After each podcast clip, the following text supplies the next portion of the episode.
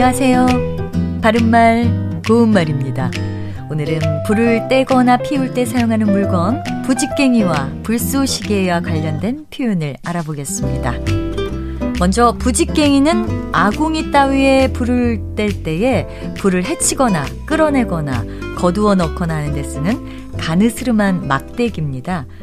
도시에서는 이제 비교적 보기 어려워졌지만 장작이 타는 아궁이나 모닥불 앞에서 이 부직갱이로 불 속에 밤이나 감자 같은 것을 뒤적이는 모습을 연상해 보셔도 좋을 것 같습니다.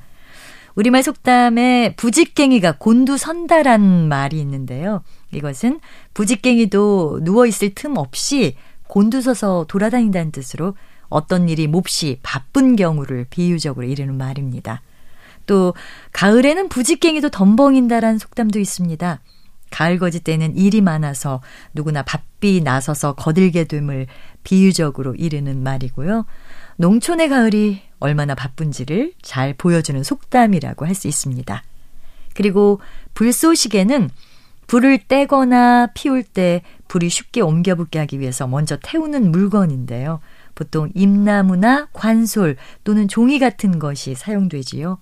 이 외에도 중요한 일이 잘 될 수 있도록 하는데 먼저 필요한 것을 비유적으로 이르기도 합니다. 바른말 고운말 아나운서 변희영이었습니다.